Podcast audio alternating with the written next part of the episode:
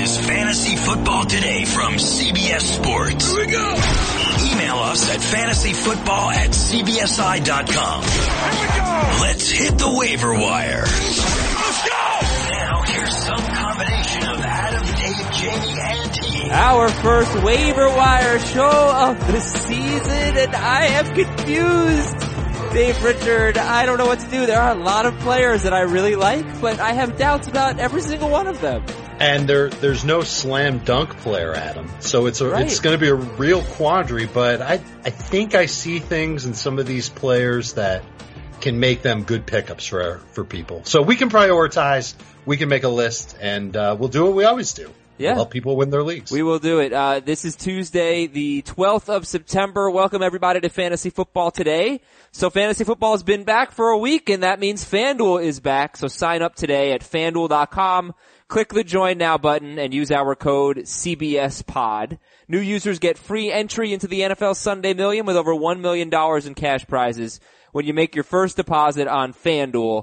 Again, the promo code is CBSPOD, void where prohibited. Alright, so today it's me, Adam Aizer, and Dave Richard. So, Dave's in Baltimore, hopefully going home to South Florida soon. Our office is still closed in South Florida, so no Heath today. I don't even know if he has power yet. He stayed in Florida. And Jamie is still in New York, uh, I think coming back to uh, Florida tonight. So we're still a bit of a mess, but we're figuring it out, Dave. Screw you, Irma. no, uh, look, we're we uh we let our passion for football override all these challenges that we have, and believe me, the challenges that we're having are nothing Yeah. compared to what other people have. So I'm I'm more than happy. I'm I'm thrilled to be back on the podcast. It's been it feels like I've been off for a month. You've been off for about a week. Yeah, and trust me, it's it's not like I've been laying on a lounge chair drinking pina coladas uh this past week. It's it's been a rough week, but I know it's been rougher for a lot of other people, and I know there's people that don't really care either way. So I think we should just get on with the football.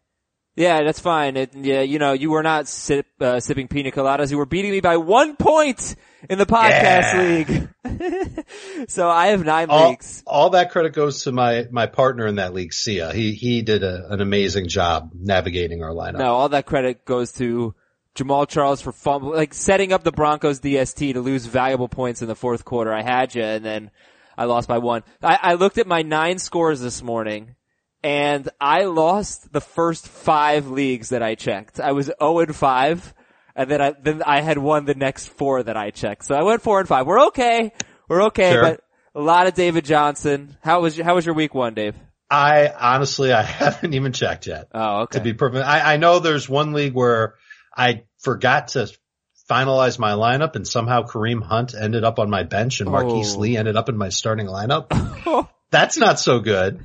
So, uh, I don't think I won that league. And there's a couple other leagues where I had a couple of narrow losses. So probably, I probably did about as well as you did. I did notice a lot of low scores, and I think that's because the four best quarterbacks in fantasy this week were started. All of them were started in fewer than 40% of leagues. Some of them were, you know, not really started at all, like Alex Smith. But Matthew Stafford was started in, I believe, 39% of leagues, and he, Alex Smith, Sam Bradford, and Trevor Siemian. I'm pretty sure those were the, definitely the top three. I think Siemian was number four this week. Wild week. So let's talk waiver wire priorities. Give me your top three waiver wire priorities. It is so case specific. I get that, but let's, let's just start with three or four big names at the top. Uh, well, and this is all in a vacuum. I, I really believe that what your needs are will override just any one specific player that's just a slam dunk. But uh, assuming all things being equal, I like Tarik Cohen, and I don't think the Bears are going to get away from him now. They were using him deep into the fourth quarter of that game against the Falcons. Mike Glennon had 12 targets to Tarik Cohen in that game. And there were some routes that he ran that like deep routes that are no accident. It's clear the Bears know what they're doing with him. I don't think he's going to go away. I don't think he's a flash in the pan. I think he's number one. If you didn't heed the advice of drafting Kenny Golladay, now's the time to go get him off waivers. I don't think he's going to go away in that Lions offense. He's number two, and, and we'll talk more about Golladay as the show rolls along. And then after that, you've got Cooper Kupp, who I think is pretty safe You've got Kerwynn Williams, who is going to be the, I guess, the best running back in Arizona with David Johnson on the shelf, but that's really not saying much. I feel like his ceiling every week is 10 points. And then you've got Chris Carson. You've got, um, I don't, I you've got these quarterbacks like Sam Yeah. Bradford and Alex Smith. I don't think they're going to really qualify. Don't think there's a tight end that's really worth it, despite the two touchdowns from Jesse James or the big game from Austin Hooper. so I, I- I think it's either Carson or Williams at number three or Kupp. You Uh, could, Kupp, it's yeah. a top five. It's All a top five. It's a top five. So again, that was um that was Tarik Cohen Cohen. one, Cohen one, Golladay. two, and then gun to my head, it's going to be Kupp three, Kerwynn four, Carson five.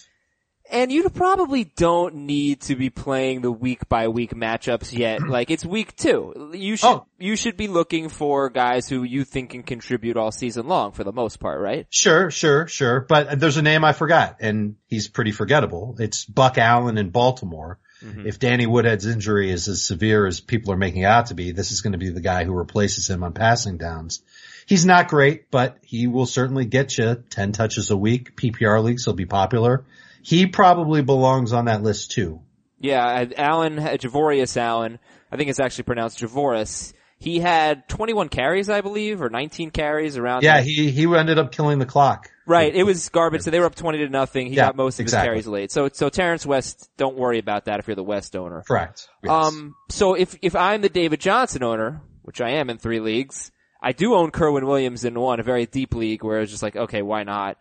Uh, they might sign Chris Johnson, and, and as of now, we don't know what the severity is. It could be, it could be a season ender. Could be 12 weeks. Could be four weeks. Could be a little less. Who knows? But he's got a dislocated wrist, and that's not good. Um, you think the David Johnson owner should pick up Tarik Cohen ahead of Kerwynn Williams? I think so. And Right. the reason why it's, it's because Kerwynn Williams isn't that great of a running back. Well, do He's we know given- that though? Do we know that? Cause he, he's got good career numbers. Uh, he, he averages Uh, 5.4 yards per carry in his career, but only 103 carries. In 2014, Kerwynn Williams had three games with 15 or more carries. He had 19 for 100, 15 for 75, and then a bad game, 17 carries for 67 yards. Didn't score a touchdown, which he did in week one this year. So, I mean, it's so, he doesn't have bad numbers, put it that way. It's so small. It's 103 carries in three seasons, but 5.4 yards per carry. There's nothing that tells me that Williams is, is bad. But I don't, I'm looking for a running back that's got some upside. And I feel like with Kerwynn Williams, a good week for him is going to be 10 or 11 fantasy points. My issue with Cohen is, like, Jordan Howard's still their guy. Cohen, maybe, maybe it's a PPR versus standard thing, but is Cohen going to score? I, look, he's probably not going to score every week, but I think he's going to continue to get uh, maybe a fewer amount of touches on a per game basis than Kerwynn Williams will. Mm-hmm. Because remember, Kerwynn Williams is going to split reps. Yeah. Andre Ellington was in there getting work just as much as Williams was toward the end of that game. Maybe not exactly as many as much work. Well, he was getting work in the passing game, and that's like Right, right, David right. Johnson is is a, such a catch machine. Six catches in week Right. one. So that, that role is going to get split Yeah. now. So it, theoretically, it's going to be Kerwynn Williams as the running downs guy. Andre Ellington is the passing downs guy. Once Andre Ellington breaks down, maybe it's DJ Foster who they're going to sign off with the Patriots practice squad to go in there and be the, the third down back. Chris Johnson could get in there to be a backup. It's a mess.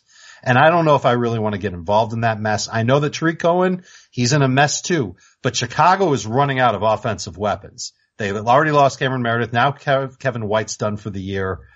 I think Tarik Cohen's going to see a big spike in playing time along with Jordan Howard.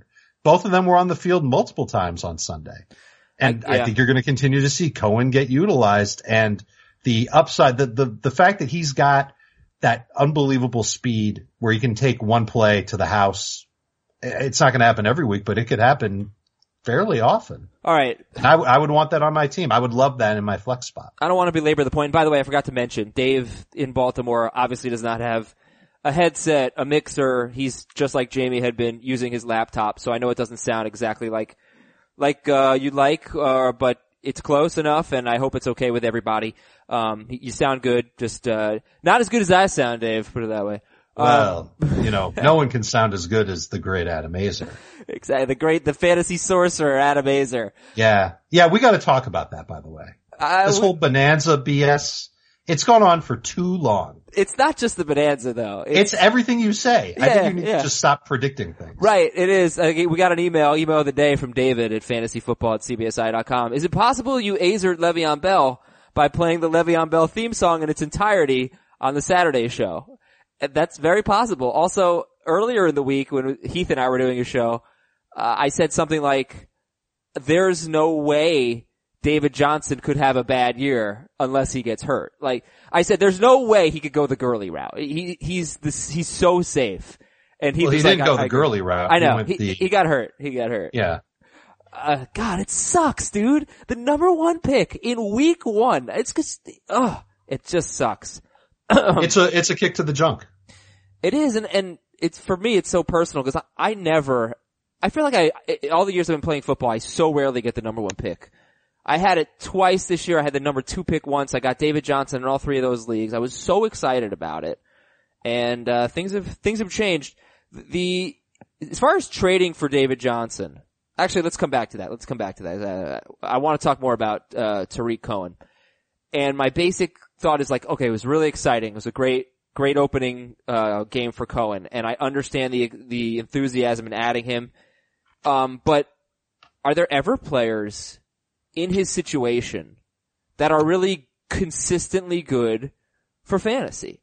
You know, so, so let me just look up the numbers. He had five carries for 66 yards. He had a 46 yard run. He had eight catches for 47 yards and a touchdown on 12 targets against Atlanta. Played 42% of the snaps, only 10 fewer than Howard. But I think of Derek Coleman, or Derek, Derek Henry. I think of Tevin Coleman. He was good. I think of Derek Henry. I think of Giovani Bernard in certain years. Is that what we're looking at here? Is, does he have to be Tevin Coleman, which would, which would be tough to do? Would be great, but it'd be tough. To do It'd be to do. touchdown dependent because that's what Tevin Coleman was And, last year. and that's what I don't think. I don't think Tarik Cohen's going to score those touchdowns. He's going to play for the Falcons, you know, and and that I'm just worried about. Like he's a good player. He's going to get his. Maybe he'll be good in PPR. I, I I'm just concerned about Tarik Cohen in standard scoring leagues if he's ever going to be consistent enough. It's an issue, but I, I think you have that issue with almost every single player on waivers after week one. Absolutely. Yeah, the only one that might actually develop some good consistency is Cooper Kupp in LA. Well, I'm talking just specifically about the running back. Right, right, right. So I, I, I can't look at Kerwynn Williams and say, okay, this is the guy who's going to get you 10 points a week. You know, he won't be David Johnson, but he won't be a total bum either.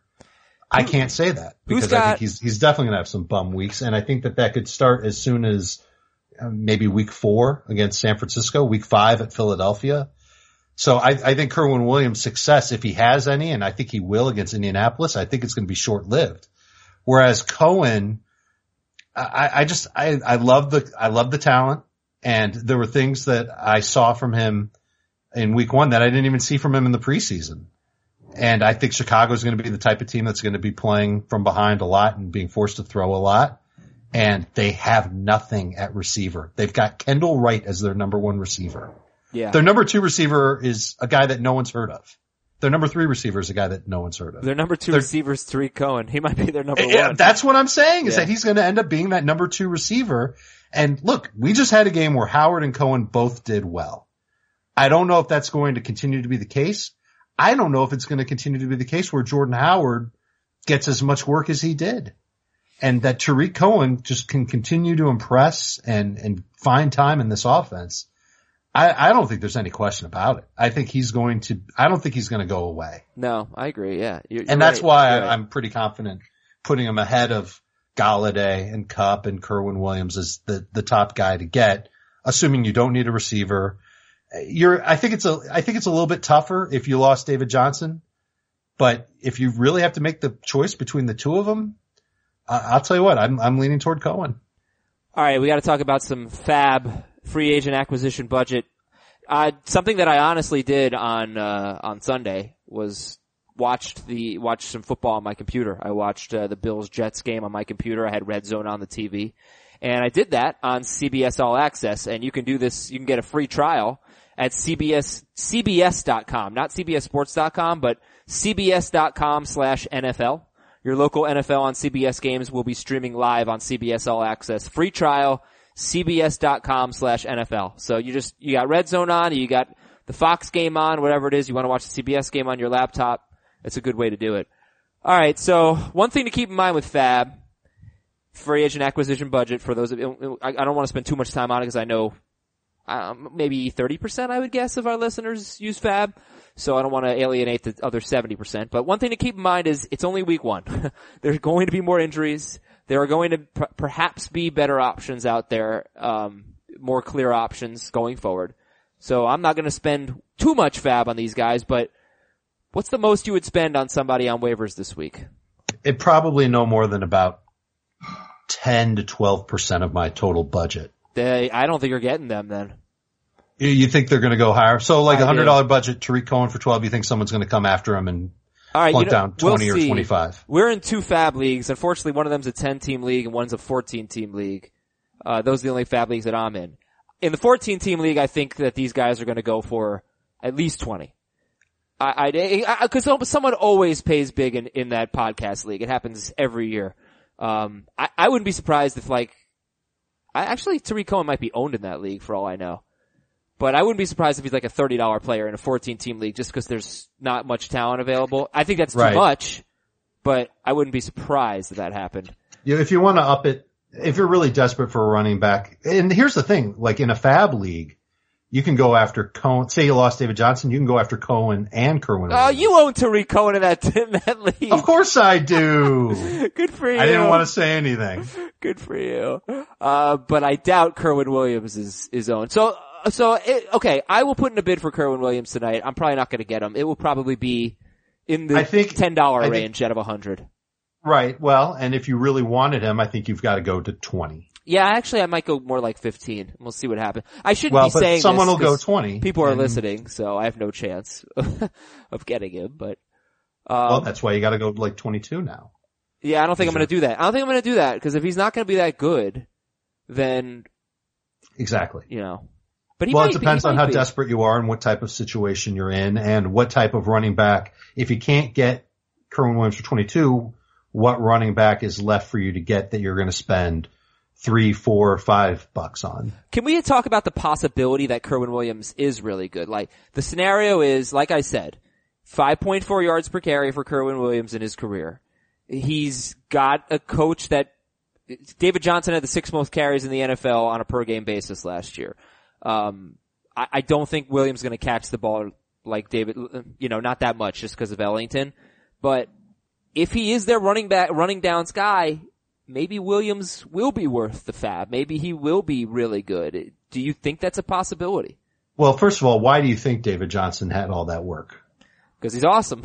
Exactly. So I don't know if I can count on Kerwynn Williams being as awesome. no, Now, no, but, but Cardinals- Dave, they can't, pa- I don't know that they can pass. Right. Well, I think they can. I think that they have, just have to go back to the drawing board a little bit. And this is a matchup. Listen, as much as we kind of poo-poo Kerwynn Williams, he should go out against Indianapolis and have himself a nice game. So he could, he could make us all look silly in week two with a big game and then week three he's home against Dallas. He could do it again conceivably. I'm not, I'm not saying the Cowboys run defense is great just because they shut down the Giants. Dave, I don't think that's fair. I think I may have convinced myself, and I don't know if you're feeling the same way, more in the 15% range for, for Williams and, and, uh, and. but what about the and 20%? Cohen. Uh, it's defensible. I'm not sure I'd do it. As the, if I were the David Johnson owner, I'd be willing to spend more on a running back this week. Would you be willing to spend almost half of your budget on both of those guys? No. No, because somebody else will come along. No, I wouldn't do it. I think if you're the David Johnson owner and you're you thinking about spending that much, you might as well just make a trade. Or, you know, you may as well just start talking trade, which we'll do more tomorrow. Right. Some buy low guys.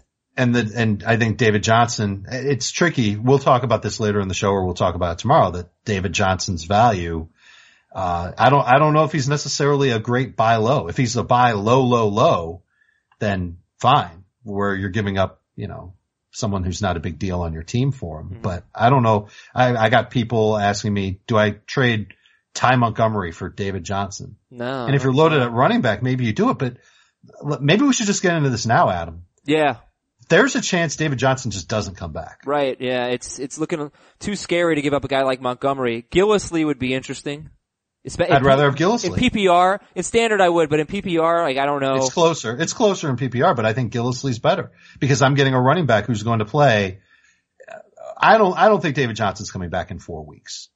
I think he could be put on short term IR. That means a minimum of eight weeks that he's gone, which means he would be back in week 10. When he comes back in week 10, it's a tough schedule for the Cardinals to end the season with. Nah, he's matchup proof just because of all the I, I know, but it's still going to be a little bit harder for him. But if the Cardinals are, you know, two and six, two and seven, whatever it is, by the time that he comes back, are they really going to rush him out there on the field to play when the season's over?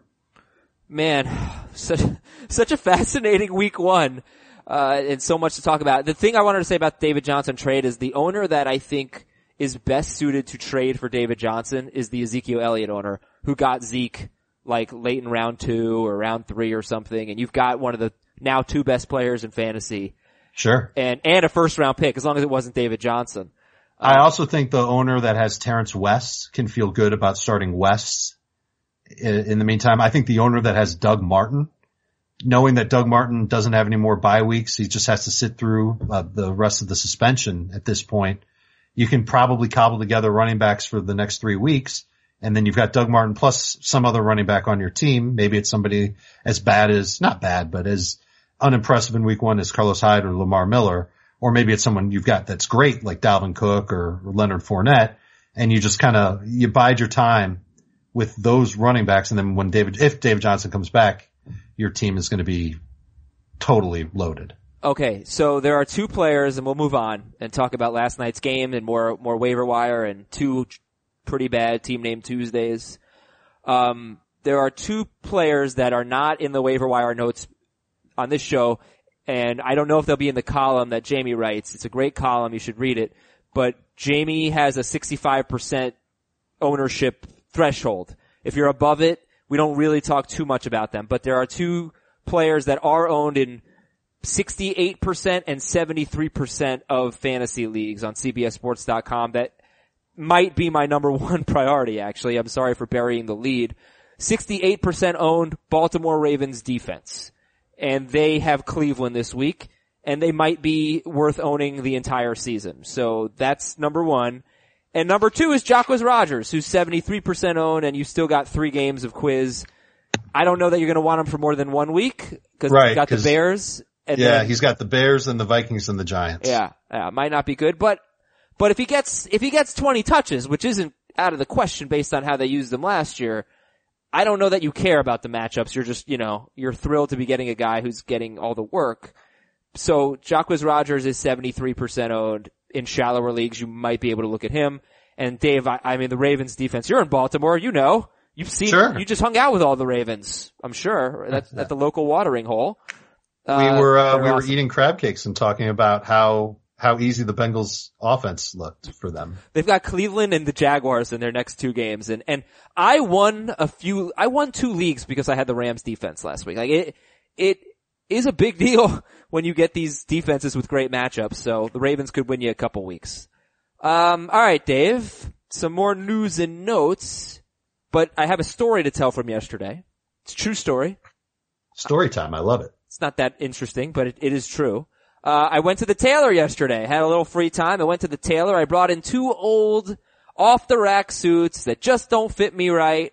And I also brought my Indochino suit and I said, make these suits fit like this Indochino suit. This actually happened, I swear, because I love the Indochino suit. It's, it's perfect. And the tailoring, by the way, on these two suits to cost me a few hundred bucks. So that sucks. So next time, I'm just to get an Indo, I'm not, no more off the rack suits. I'm just getting the Indochino suit for $379. That is an awesome deal because think about it. After you buy the off the rack suit and then you got to do all the tailoring, it's still not even to look as good. Uh, the fabric won't be as good. You won't be able to customize every detail. You won't be able to get the cool monogram. Uh, you're, you're gonna end up losing money. So get a premium Indochino suit for $379 with free shipping.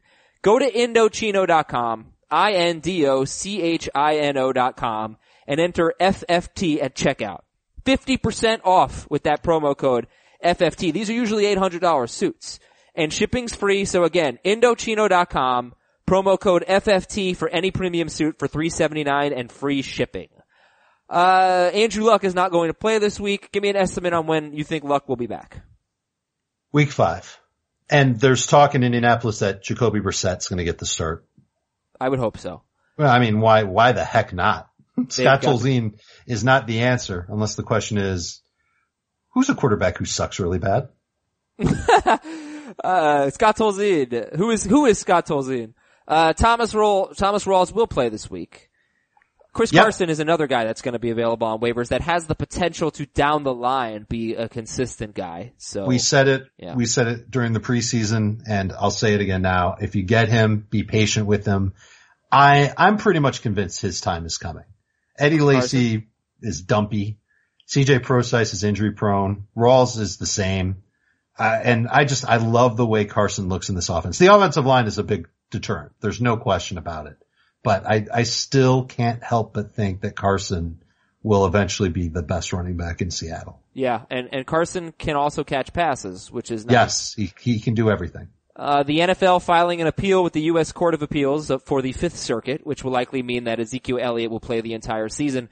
But the development was that Alfred Morris was his backup. So if you're looking to handcuff Zeke, Dave, does it make more sense to have Alf than McFadden? I guess so. And it's Jason Garrett came out and said Morris really earned it. They thought that he worked hard and, and deserved the chance to, to be the handcuff. The only thing I can think of is maybe they're just, they, they're keeping Morris up, um, and not McFadden because they know McFadden's a little bit older. And in case of an emergency, if Zeke were to, you know, miss time for suspension or anything else, they can just make McFadden active and lean on him instead of Morris. I don't, I, I'm not sure. I, I, I guess it's Alfred Morris, but I, I'm sorry. I'm just not convinced that he's definitely positively going to be the guy. All right, let's talk about last night's games, and I think we'll probably do it a little quicker than usual, just because uh, we got to get to the waiver wire. And I mean, we've already gotten to it, but there are a lot more names to know. And actually, the drops are going to be just as tricky as the ads this week. Like, I don't want to drop John Brown. I don't want to drop. I don't know that I want to drop Carson Palmer. I want to give him one more week. But we got the drop-o-meter coming up. Same with Andy Dalton. Uh, I had a stat of the day. It was so much more impressive before last night's game, but uh, I was looking at week two of last season. The reason I couldn't look at week one was kind of a technical issue. I don't. I won't even get into it. But week two of last season, 17 quarterbacks scored 20 or more fantasy points in six point per passing touchdown leagues. Se- 17. That's a lot. So week three, 11 scored 20 or more fantasy points. Week one of this season, only eight did. And only four of them scored more than 23 fantasy points. And none of those four, as I mentioned, were started in even 40% of leagues. Stafford, Smith, Bradford, and Siemian. So it was a bad week for quarterbacks. And the good quarterbacks were most likely on your bench. That is a tough pill to swallow. Um, but that means if you had Matt Ryan, if you had Aaron Rodgers, and you had a disappointing week, if you had Tom Brady, it doesn't mean you were, you definitely lost. So that was the good news. Uh, alright, Denver, San Diego. Two quarterbacks that did reach the 20 fantasy point mark. And of course, Philip Rivers, right? I mean, who didn't see that coming against the Broncos? Uh, yeah, good start for him. 23 fantasy points. He was the number five quarterback in fantasy this week. Uh, any, any major takeaways from this game, Dave? I, I like that Philip Rivers uh, had the good game. I liked Keenan Allen. I, I don't like that Keenan Allen only caught half of his targets, but I definitely like that Keenan Allen stayed involved and scored even though the coverage was really tight on him. Tyrell Williams kept a big role. He didn't have big numbers, but I would be, I would be a little happy to have him on my roster. You don't have to start him yet, but he's somebody who's, who's going to do well. Melvin Gordon continues to have a bad rushing average, but find the end zone and catch passes out of the backfield, really picking up right where he left off. I got a feeling we're going to need to buy a little crow before the end of the season for one Heath Cummings, uh, because of what he had to say about Melvin Gordon and how he feels about him. Yeah. The guy I'm disappointed with is Hunter Henry, obviously. Played less than 30 snaps, did a lot of blocking, didn't even have a target. I guess they wanted him to be just an added helper on the line to protect Rivers and not have him run any routes. Are you dropping Hunter Henry? No, no. I, I, I understand why people could be frustrated with him, but I, I'll tell you what, man. The Chargers next week, they've got Miami. They might need more help protecting Philip Rivers in that game. And then it's Kansas City after that and Philadelphia after that. These are teams, and then the Giants after that. Really good pass rush teams. I, I think Henry deserves the benefit of the doubt for at least one more week. I don't think that those teams are going to necessarily be good against tight ends though. Like Miami probably will struggle. The Chiefs lost Eric Berry. Eagles, maybe they'll be good. That's up in the air. The Giants, as great as their defense is, tight end was a bit of a weak spot for them. It's And then true, at but Oakland. we're talking about a Chargers team that uses two tight ends. I know, and that's why that's why I changed my mind so much on Hunter Henry. When the season ended last year, I, I was we do drafts all year long. We do drafts in February and March. Hunter Henry was a guy that I wanted on every team. I don't have any Hunter Henry. That was intentional. I I was concerned about him, uh, and I and I still am because because Gates is still there. Maybe this is a guy who gets better as the season goes on because Gates always seems to get worse as the season goes on. Uh, but I was concerned about Henry, and the Broncos are a great defense, so let's let's not overreact. But uh, I'm not dropping Henry, but yeah, Dave, let's let's put him on on alert right now. Um, Trevor Siemian and Tyrell Williams, by the way, is 74% owned, and you definitely could start him next week against the Dolphins. Yes, This and that's week. the one other thing is that the Chargers and Rivers was able to throw three touchdowns against Denver's defense. I think the Dolphins secondary is nowhere near as good. Their pass rush is pretty good, but Rivers at home, first of three games in a row at home for the Chargers. I think you're going to see him light up Miami. Williams is a big time sleeper for week two. All right, Trevor Siemian, 18% owned, 5% started. I, don't know who I like the best of these waiver wire quarterbacks. I mean, we, we'll get into that, but Bradford, Bradford, Alex Smith, and Siemian. And Siemian, I, I thought he played really well. He just only threw 28 passes. He didn't really throw downfield much, but he was in control, and he's got good weapons. Uh, yeah, I don't know. Like, what, what do you Did think this- about Siemian? Did this game kind of remind you of that big game he had against Cincinnati last year? Where just everything kind of clicked for him and he just, everything was put together perfectly for Siemian. I don't think I watched that game, and I and I did watch three quarters of this game, and then I fell asleep. He was very much in control, and the offensive Yes. line, like Garett Bolles, their left tackle, played really well from what I saw. Had some Right. good moments. Their offensive line was definitely better. It was an encouraging start, I thought, for the Broncos offense. And, C.J. Anderson, he. Oh, so frustrating. I needed him to score.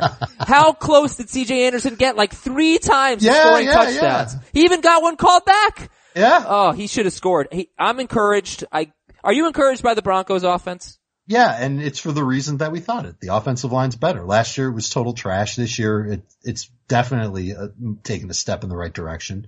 I want to see what's going to happen to Ronald Leary Yeah. because that's part of the reason why I thought the line got better. Hopefully he'll be a-okay. He's in the concussion protocol. Yeah, he should be able to make it. It is a short, shorter week for him than it is for other teams around the league and other players, obviously, since they played on Monday. All right, we'll, we'll but be. the, we'll but the breaking offensive line is the key, and they're definitely doing a better job. And I, I know Siemian had a great game here. I'm not ready to buy into him uh, continuing to to have great games. I, like for example, Dallas next week, great matchup, but there are so many other quarterbacks I'd rather start. All right, so we'll talk about the waiver wire quarterbacks.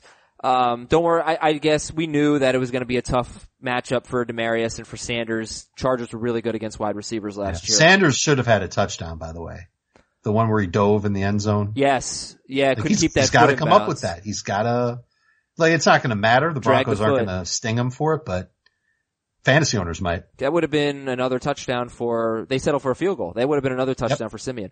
Mm-hmm. Uh, Minnesota 29, New Orleans 19. All right, Oh. what are your thoughts on the Saints running backs?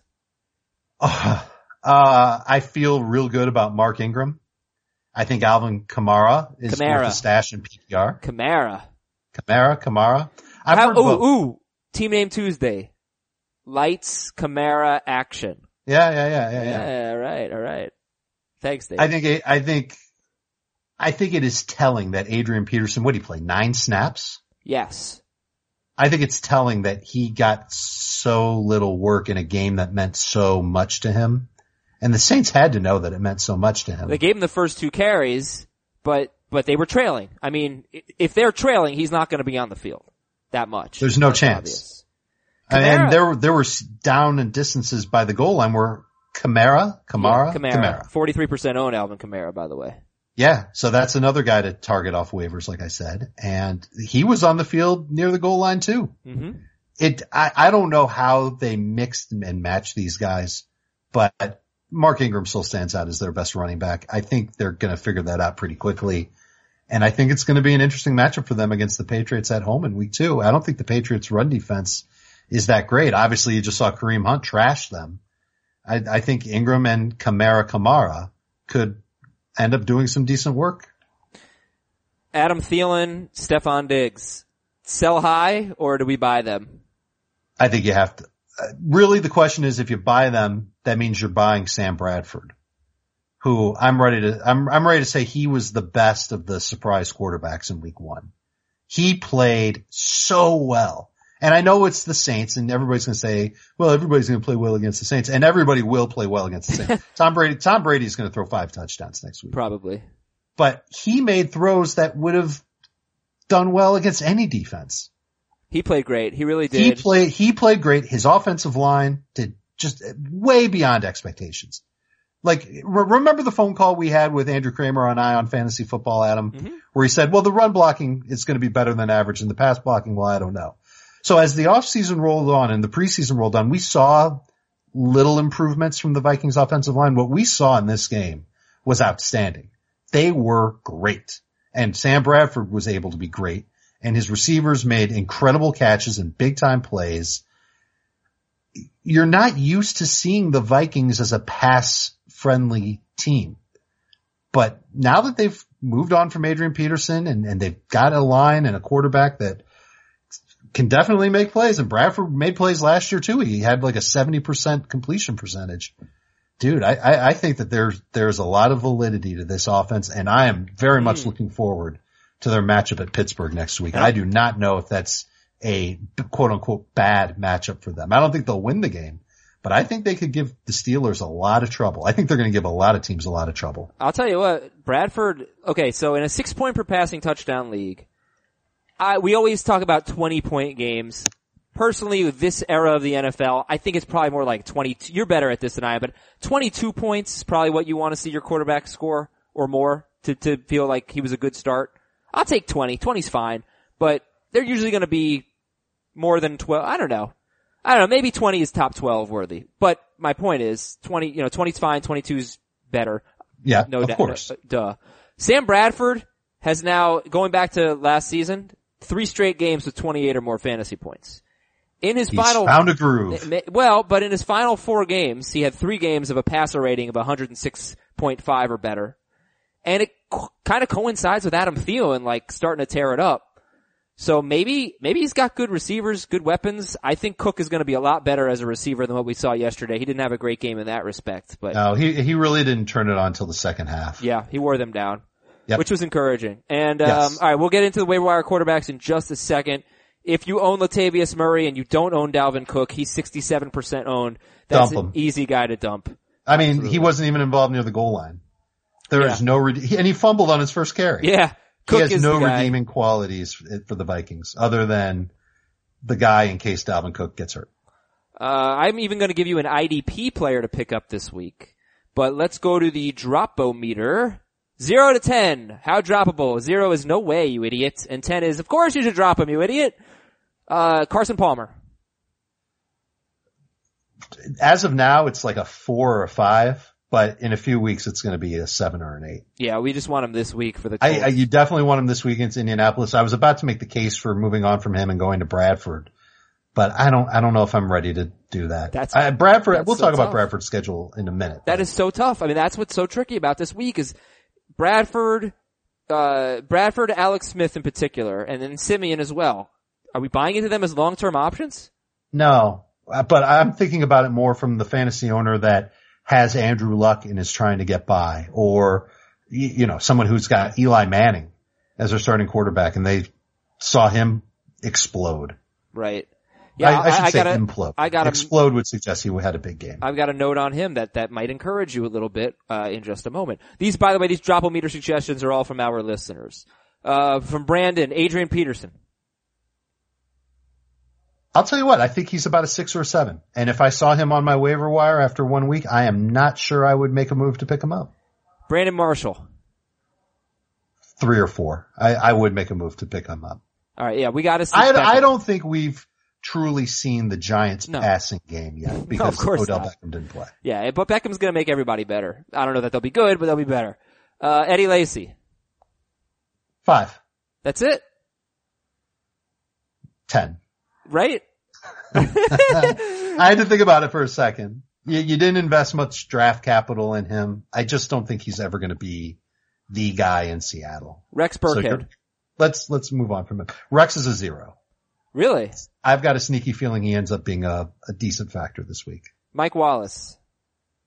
Also zero. Hashtag Heath Cummings. He, I mean, I never wanted to draft him to begin with. He's going to have some big weeks. Uh, He's a good bench receiver. this could be a week for him against Cleveland. Yep. Uh, Paul Perkins. Four, but it could ratchet up to about a nine in Thomas couple Rawls. weeks. Who's that? Rawls. Zero. Zero. Robbie Anderson. Uh, five. John Brown. Zero. Samaje Perine.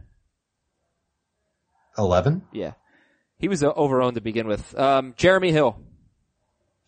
Jeremy Hill is about a six.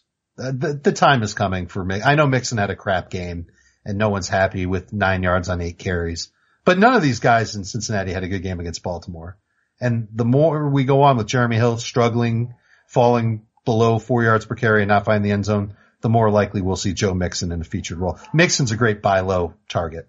Yeah. Not bad for the David Johnson. run. Some loser in your league drafted him and they're going to say, oh, he only had nine yards on eight carries. He stinks. And then you could offer him up, um, someone. Uh, Andy Dalton. That's that for hashtag analysis. Dalton is a 10. You can let him go and know. go after Bradford. I don't know if I agree. Like he played maybe one of the best defenses in the NFL. Um, I I like. I just want to see him with AJ Green and Tyler Eifert both healthy at the same time because he did well. Well, we saw it in week one and that was our that was his worst game ever. Like he's not that bad. He doesn't throw interceptions. I'm, I'm with you, but there are a lot of other quarterbacks out there. And who's, who's starting Andy Dalton? but after People one week, I, 14, 16, 18 team leagues, two I- quarterback leagues. I think he's no. I think he's a startable guy. I, well, going into the year, I thought Andy Dalton was a startable guy. I thought he was in the, you know, maybe just below Matthew Stafford, but right there with Carson Palmer. Um, and I have Dalton, I think, in two leagues. I thought I'd stream him. I thought I'd play him with the matchups. After one week, are we really ready? Like, if I had said to you a week ago, Sam Bradford over Andy Dalton, you would have, you would have thrown, uh, you would have thrown a, a, a dinner roll at me. I would have eaten the dinner roll and thrown a fork at you. Ouch. I'm trying. Well, no, it would have been the other side because I'm, I'm, first of all, I probably would have missed you because I'm, I'm not very good at throwing things. I probably like hit like an old lady at the next table. Okay. Dalton is one of those quarterbacks that you go into the season streaming. Yeah. Dude, Carson Wentz is a way better quarterback than Dalton at this point. Yes. Oh. That's a guy to go grab. But he's like 84% owned, I think. is he really? Yeah, a couple more, Yeah. couple more. Jamal Williams. Yeah, I think, I think Ty Montgomery is the guy. Yeah, so I, I if you don't have Ty Montgomery and you do have Jamal Williams, you can make a move to dump Jamal Williams. Yeah, that's what I was gonna say. I wouldn't do it if I owned Montgomery. Agreed. Uh, from Tony, drop the bonanza. Yes. Zero. 10, Zero. 12, 20. It's never going away. Fantasy Sorcerer is here, and the bonanza is here to stay. All right, 40 minutes into the show, let's talk about a little bit more. 43 minutes, a little more waiver wire. I mean, we covered the big names, but there's a, there are a lot more. So the priority list for Jamie, uh, and and if you read the column, he'll explain what's more this week and what's more uh, long term. Alex Smith, Sam Bradford, Jared Goff, Trevor Siemian. Smith, Bradford, Goff, Siemian. Are you going to be aggressive in looking to add any of these guys? Not particularly. Only, like I said, if, if I've got Andrew Luck and I'm trying to get by until Luck comes back, or if I'm in a two, well, if I'm in a two quarterback league, these guys are owned already. It's gotta be a special situation to go after them. I think it's really more for the fantasy owner who began the season streaming Eli Manning or Carson Palmer, like I said, and they've got to make a tough choice between those two guys, Manning or Palmer, and I would put Bradford ahead of Alex Smith. I think he's got a little more staying power as far as being a good fantasy quarterback than Smith does. Okay. And um, who's got who's best this week? Smith against Philadelphia, Bradford at Pittsburgh, Goff against Washington, or Siemian against Dallas? I'm going to say it's Bradford. Looking up the rankings. I am looking up the rankings. Yeah. Uh, DeShone Kizer and Deshaun Watson. I don't think people will be too excited to pick them up, but they are No. they are less than 30% owned and maybe two quarterback leagues for Kizer and Watson. And then on the drop list, like, okay, I understand if you want to drop Eli Manning, he's 90% owned. He's, he had six fantasy points last week and he was the number 19 quarterback in fantasy last year. But last year, Eli Manning scored 41 more points than Alex Smith in six point per passing touchdown leagues. And he threw 28 passes against the Lions last year and he scored 20 fantasy points. And that's his opponent this week. So, you know, I don't think it's an automatic drop, but it's No. certainly understandable. It really depends on how you feel about him. Uh, look, last week was horrible. I think it's going to be, I don't think that's going to be the standard for him. Cause if it is, then the Giant season's over and Adam's going to cry every week on the podcast. That does sound like something that would be fun to listen to, Yeah. but I don't think that's something that, um, is, is going to be the case. I think Odell coming back will help. I, I can't help but think that the offensive line will get better and the matchup against Detroit at home should be pretty good too. So. yeah. I yeah, I, I think Eli, Eli and Palmer are both worth another role this week. What about Tyrod Taylor? How do you measure him up with, with, uh, Alex Smith, Sam Bradford, Siemian Goff? He's in that mix. I, I think I feel a little more comfortable with Bradford. They're both they're both kind of the same as far as lots of upside, not lots of upside, some upside, probably a little more downside, certainly injury concerns. Um, but Bradford's got better receivers, Okay. far and away better receivers than what Tyrod Taylor has. Yeah. Taylor has Carolina this week? Yeah, on the Yes. road and then Denver. Which So- I think is going to be a very interesting game because you've got Sean McDermott, who was the former defensive coordinator for Carolina for several years, coming back to play against them. Mm-hmm. And usually when, when you see a defensive coordinator come back and play against his former team, or a coach who was a defensive coordinator come back against his former team, you see that offense have some solid success. Okay. Uh, and uh, we'll get to running backs right now after I tell you about FanDuel. Fantasy football for everyday fans. New contests starting every single week. No busted seasons. Oh, that's perfect for David Johnson owners. You're bummed about your team. You're looking at your lineup and, oh, I can't start David Johnson. Well, of course I did start him in FanDuel last week. Uh, go to FanDuel and you can pick for, from any player in the league and you play the matchups. You find out how smart you are because you can identify this awesome matchup like last week for me. It was so obvious. Kelvin Benjamin was a great value because he was facing the 49ers and they suck against wide receivers and I nailed that one. Bonanza. Uh, I did terrible, but, but that's the fun of FanDuel. Back on it again next week. It does not matter. Over two and a half million players have won a cash prize playing fantasy sports on FanDuel. So go to FanDuel.com, click the join now button and use our code CBSPOD for free entry into the NFL Sunday Million when you make your first deposit on FanDuel. Again, you gotta use that promo code CBSPOD. FanDuel.com, promo code CBSPOD, void where prohibited. Running backs. Tarik Cohen, uh, Javorius Allen. By the way, Danny Woodhead could miss a lot of time. I didn't quite mention that, and Thomas Rawls will play this week. So Tarik Cohen, Javorius Allen, Kerwynn Williams. So Jamie puts Javorius Allen ahead of Williams. What say you, Dave Richard? I just don't like Javorius Allen. He's gonna, he's gonna be in the Woodhead role. It doesn't mean he's going to do as well as Woodhead.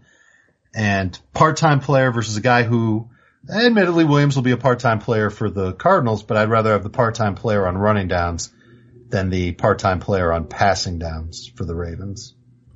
Uh, after those top three, Cohen, Javorius Allen, and Kerwynn Williams, we have Chris Carson.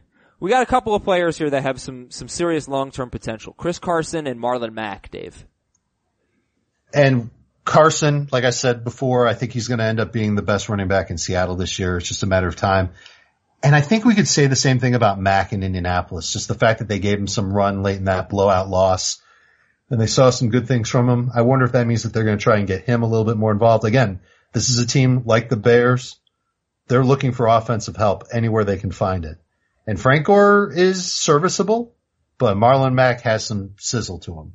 Mm-hmm. So I, it's almost the same advice for him as it is for Carson. I think you got to stash him and kind of wait and see. You have to be patient. And you might, with, when, when it comes to Mack, you might want to have to be as patient with him as you would be waiting for Andrew Luck. Cause his, his upside might not really start to come into focus until Luck's back.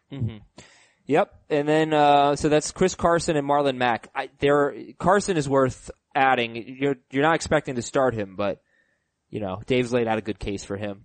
Uh, and then there's four guys who are more PPR.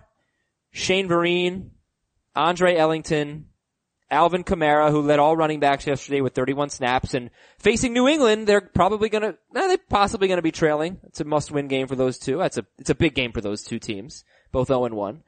Uh, Chris Thompson at the Rams this week. So Shane Vereen, Andre Ellington, Alvin Kamara, and Chris Thompson.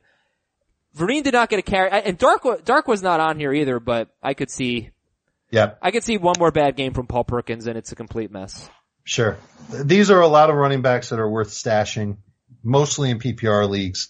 Ellington would be dead last for me on this list. Vereen would be second to last.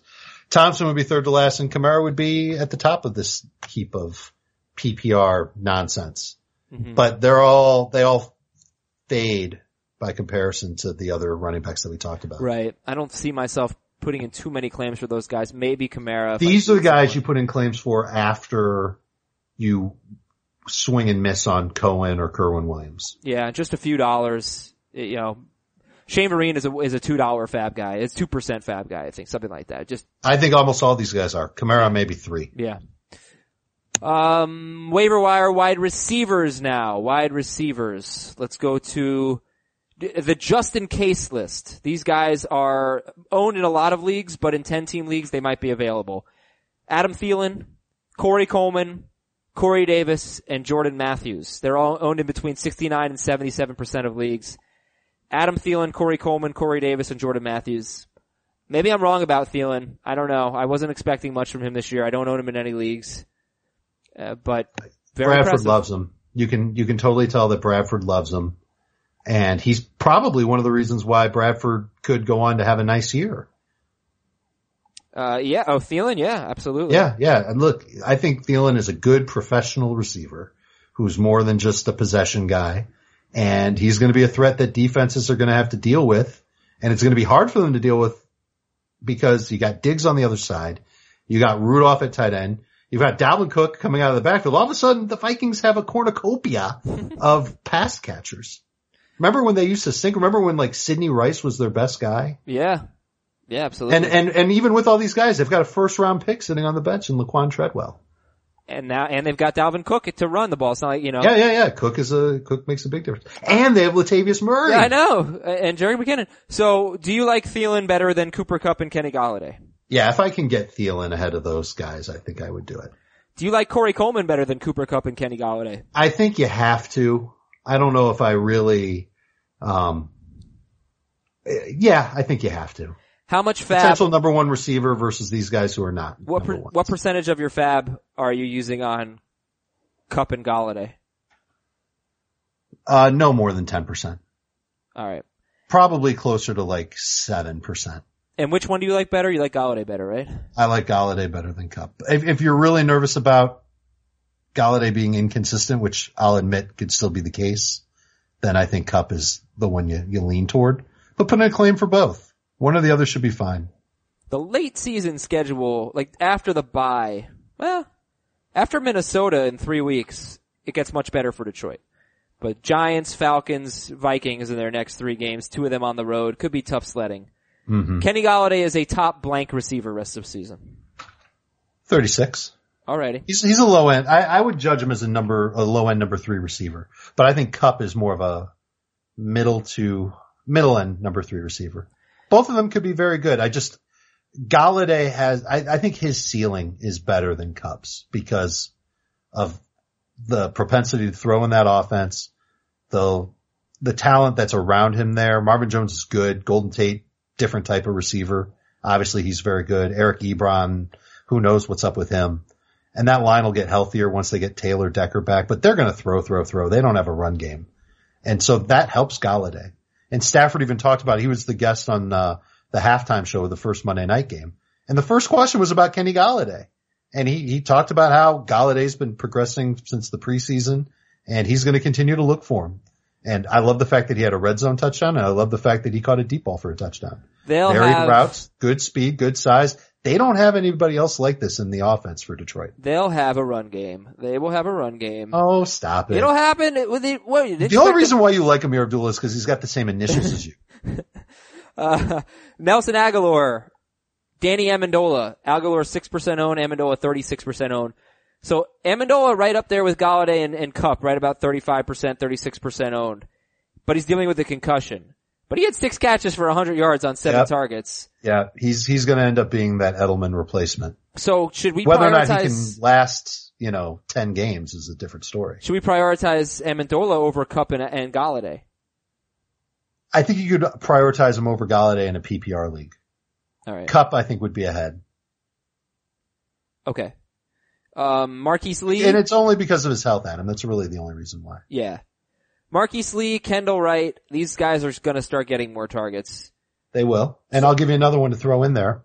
Paul Richardson of the Seahawks. Yep, he's on this list. I know they're talking 7% up owned. Tyrell, uh, Tyrell, Tyler Lockett coming back. I think Richardson is a little bit better, and I wouldn't, I would be surprised if they pulled Richardson for Lockett. But, but when Well, we look, Richardson's one of those guys. If you're in a deeper league, I would try and stash him right now. when we look at Marquise Lee, Kendall Wright, Rishard Matthews, Paul Richardson, Allen Hurns, and Jermaine Kearse, 14 team leagues or deeper. Yeah, I think so. Uh, Right, right in a 12 team PPR makes some sense. You gonna, Same thing with, look, I don't mind rostering Marquise Lee. I just don't know how safe he'll be to go with as a starter from week to week. you gonna drop Donte Moncrief? I, I would, so that's a name of a player who if I saw him on waivers, I, I might not race to get him off the waiver wire, but once it's clear that Luck is coming back and Moncrief is a free agent, I would pick him up. Right. Okay. And, uh, that's wide receiver for you. Team name Tuesday real quick. Luck, I am your father. Very good. And Cairo Santos, little helper. I think we've heard both of those before. Oh, really? Yeah. Alright, I always forget. They're not bad. By the way, we, we, uh, mispronounced the kicker for the Chargers name. How- what is it? It's Young Wei Kim. Koo. Young Wei Koo. Young Wei Koo. I think it's Young Wei. Oh, and it's not Young Ho. That's gonna change That's a lot of spelled. team name Tuesday. I'll tell you that much. yeah, yeah, yeah. Young Well, Wei. the Koo part we got right. I want you. Show me Young Wei. Right? Right? Would Everybody it be I it? want Koo Yes. to show me Young Wei? Yes. Yeah. Perfect. Everybody change your team name. Too bad after he got his game tying field goal block last night that who knows how much longer he'll be on the Chargers. No, no, come on. That wasn't his fault. Okay. They might say toodaloo to Young Wei Koo. Priorities at tight end. Just in case. Coby Fleener, 71% owned. Jason Witten, 67% owned. So they're above the 65% ho- uh, owned threshold, but Fleener and Jason Witten, uh, are they better than Charles Clay, Cameron Brate, Austin Hooper? I, I would put Fleener at the top of the list, but I would view all these guys as streamers and not lock into your lineup week in and week out guys. Fleener came through with the late touchdown. It was really nice to see that really put a happy little band-aid on what was otherwise a mediocre game for him. Another mediocre game for him. But people started him as a streaming tight end as soon as Willie Snead was suspended and, and he came through. And I think he'll continue to get those opportunities against the Patriots and the week after that. But once Willie Snead comes back, then it's, ugh, I don't know what we're going to get out of good old Jacoby. Jacoby Fleener. Uh, Jacoby Coby- Fleener. And then Charles Clay, Yeah, Clay Um, might have the best matchup this week. he might, there's no question about it. And this, we already talked about how the Bills, the receiving corps, it's, it's kind of meh. You've got Jordan Matthews, you've got Zay Jones. Eventually I think Jones will take a step. He, we just didn't see it in week one. And Jamie talked about this on prior podcasts and on prior shows that we have on CBS Sports. Clay has the most chemistry with Tyrod Taylor. They've worked together the most. And so he's kind of that dependable short area target for Tyrod. He's 25% owned. Cameron Brate is on this list, uh, partial, I'm sure because of the matchup with Chicago, but, but like, you know, you can't really say Hooper had a great game against the Bears. Busted coverage, 88 yard touchdown was total fluke. Yes. So- very fluky game. You cannot expect that from, from Hooper very often. It's probably his best game of the year. Uh huh. That's it. Yeah. Uh, Cameron Brate, Charles Clay, Fleener, Witten. Witten's at Denver though. I don't know if you're going to want to start him. Hooper No. against Green Bay. Evan Engram, I don't really trust him against Detroit, uh, with, with Beckham most likely back. Jesse James against Minnesota. Jesse James played 90% of the snaps. Vance McDonald played 30%. percent hmm Uh, do you want Jesse James? Fleener caught a touchdown He- against Minnesota. Yeah, he wouldn't be at the top of the list for me. I would have Fleener then Clay, and then you might be able to talk me into Jesse James from there. Last guy on Jamie's list is George Kittle, who's 2% owned. He had five catches for only 27 yards against the Panthers. He had six targets, which was second on the team to, behind Garcon, and he played 95% of the snaps. So look, he's at Seattle, then the Rams at, at Arizona. Uh, Forget Kittle- about it. Yeah, it's just deep. Come back for him in three or four weeks. Um, all right, DSTs to stream. The Ravens have to be number one. They're 68% owned. Uh, they got Cleveland and then at Jacksonville. The Raiders, 35% owned. They get the Jets. The Bucks No-brainer. have the Bears and the Rams get the Redskins and then the 49ers. I love that Rams defense, especially if Aaron Donald plays. Uh, Yep. yeah, I like it, man. Ravens, Ravens top the list. I would take the Rams second, and um, yeah, Raiders should be up there. Raiders No and. Bucks, good matchups. Uh, kickers, Blair Walsh, Phil Dawson, Phil Dawson, Giorgio Tavecchio, and where's my IDP? Gotta mix that up. Uh, I had a four, I had four linebackers in IDP.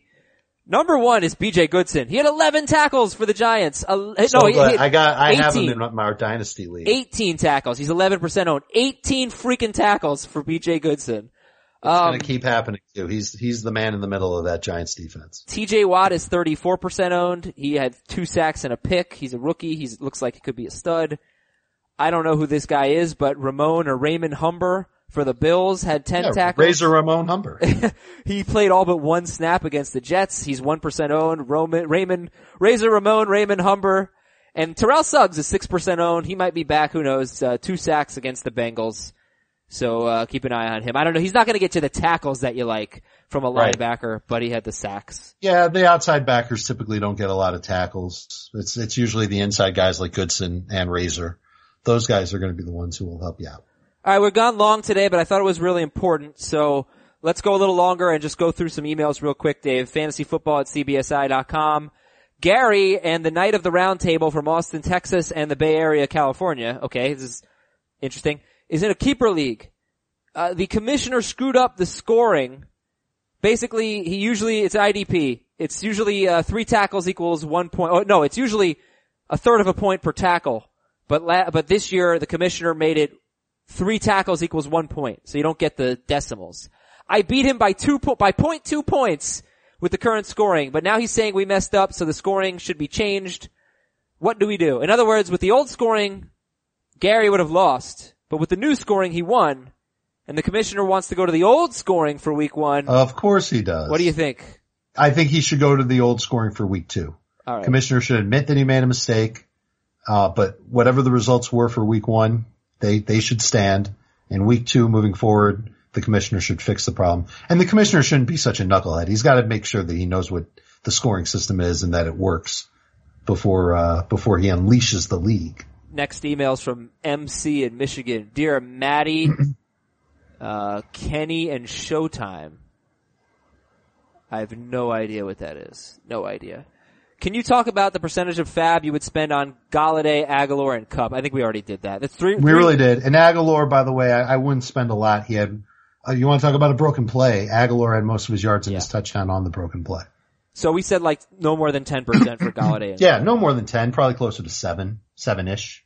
And I think, I, I, I think Kupp is probably a little bit safer than Golladay. Jason from DC.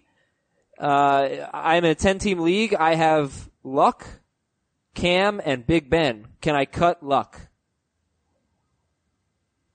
I gotta tell you, man, I'm not, I'm not thrilled with what I saw from Cam. Neither, yeah, neither am I. The problem is he, he's in such a bind. He's got three quarterbacks. Carrying two quarterbacks is a pain in the butt as it is in fantasy. Carrying three, unless you've got a deep, deep bench is just nightmarish. yeah. Yikes. Um, but if I saw luck on my waiver wire, I would snap him up in a heartbeat.